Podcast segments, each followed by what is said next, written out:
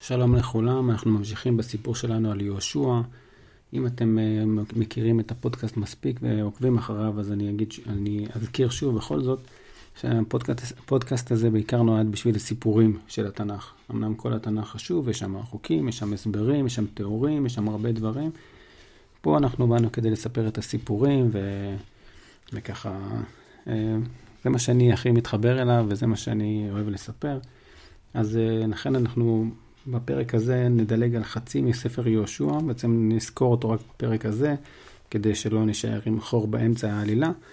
ומי שרוצה להקשיב, גם פה יש כמה סיפורים קטנים באמצע. מי שלא יכול אה, להמשיך לפרק הבא. אז בכל אופן אנחנו נמשיך את הסיפור. אחרי המלחמה עם חמשת המלכים, עכשיו באים ארבעה מלכים נוספים מהצפון. יבין מלך חצור, שולח למלך מדון ולמלך שמרון ולמלך אכשף. וכולם באים יחד כדי להילחם עם עם ישראל. עם רב ככל אשר על שפת הים, המון המון חיילים באים להילחם מול עם ישראל. וכמובן שגם פה הקדוש ברוך הוא עזר לעם ישראל, אה, למרות שיהושע חשש, השם אמר לו אל תדאג, עד מחר אף אחד מהם לא יישאר, וזה באמת מה שקרה. עם ישראל בא ו...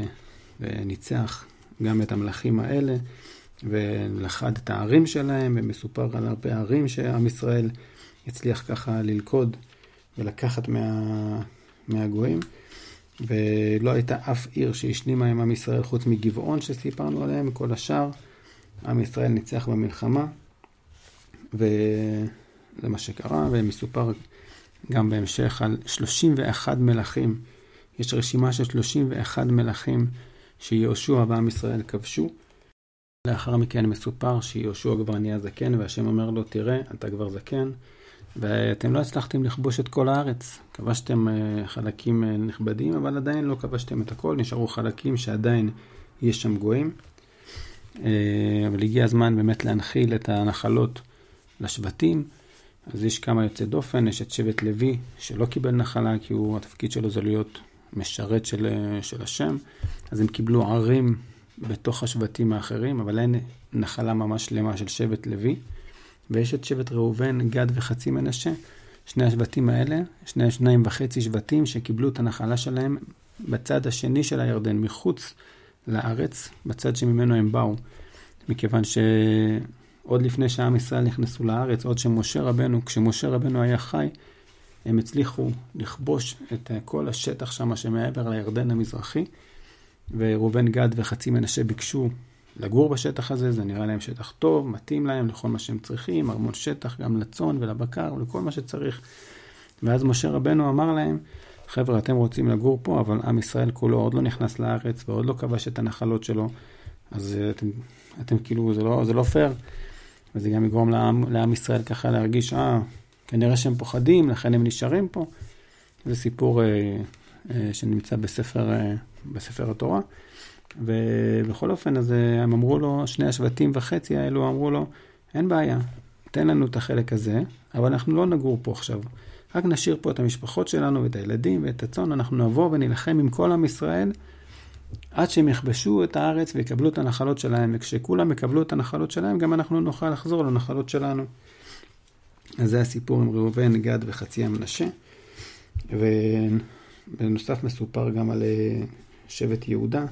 שמתוכם היה את כלב בן יפונה, שהוא היה אחד מהמרגלים שנשלחו לארץ ישראל עוד בתקופה של משה רבנו, לפני 45 שנה, והיו 12 מרגלים, סך הכל עשרה מרגלים חזרו ואמרו דברים ממש לא טובים על הארץ. גם את זה, אה, גם זה מסופר בספר במדבר, בתורה. ועשרה מרגלים אמרו דברים לא טובים על הארץ, לעומת זאת שני מרגלים אמרו דברים טובים על הארץ. השניים האלה היו יהושע, שעכשיו הוא המנהיג של כולם, וכלב בן יפונה. ועכשיו, בספר יהושע, כלב בן יפונה בא ליהושע ואומר לו, תראה, אתה יודע מה שמשה אמר עליי, נכון? הוא אמר הרי שבגלל שאני הייתי בסדר ואני אמרתי את הדברים כמו שצריך ואני לא החלשתי את העם והפחדתי אותו על, על ארץ ישראל, לכן מגיע לי לקבל את הארץ שהייתי בה, את השטח שהייתי בו, שזה השטח של חברון. עכשיו, כלב אומר, תראה, אני הייתי בן 40 שנה כשמשה שלח אותנו להיות מרגלים.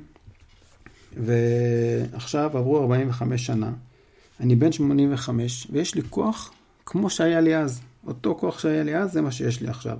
אז תן לי בבקשה את השטח, את ההר הזה, איפה שחברון, איפה שהענקים נמצאים. המקום הזה בעבר נקרא קריית ארבע. אז תן לי, אני אלחם בהם ואני אנצח אותם ואני אגור שם. ובאמת זה מה שהיה, יהושע נתן לו את השטח הזה והוא עשה את מה שהוא היה צריך לעשות. ובהמשך ספר יהושע מסופר על, החלק, על החלוקה לנחלות, לשאר השבטים, ומסופר גם על זה ששבט, שבני יוסף באו ואמרו ליהושע, תראה, אנחנו עם גדול, אנחנו עם גדול, אנחנו צריכים הרבה מקום. אז יהושע אמר להם, אין בעיה, תלכו ליער ותכרתו אותו ויהיה לכם מקום. וזה אה, מה שהוא אמר להם לעשות, זה לא היה כל כך פשוט, כי היה שם כנענים, כנענים אבל אה, זה מה שהוא אמר להם לעשות. ונסיים את החלק הזה בשני פסוקים שמאוד אהבתי. וינח השם להם מסביב ככל אשר נשבע לאבותם, ולא עמד איש בפניהם מכל אויביהם, את כל אויביהם נתן השם בידם. לא נפל דבר מכל הדבר הטוב אשר דיבר השם אל בית ישראל, הכל בא.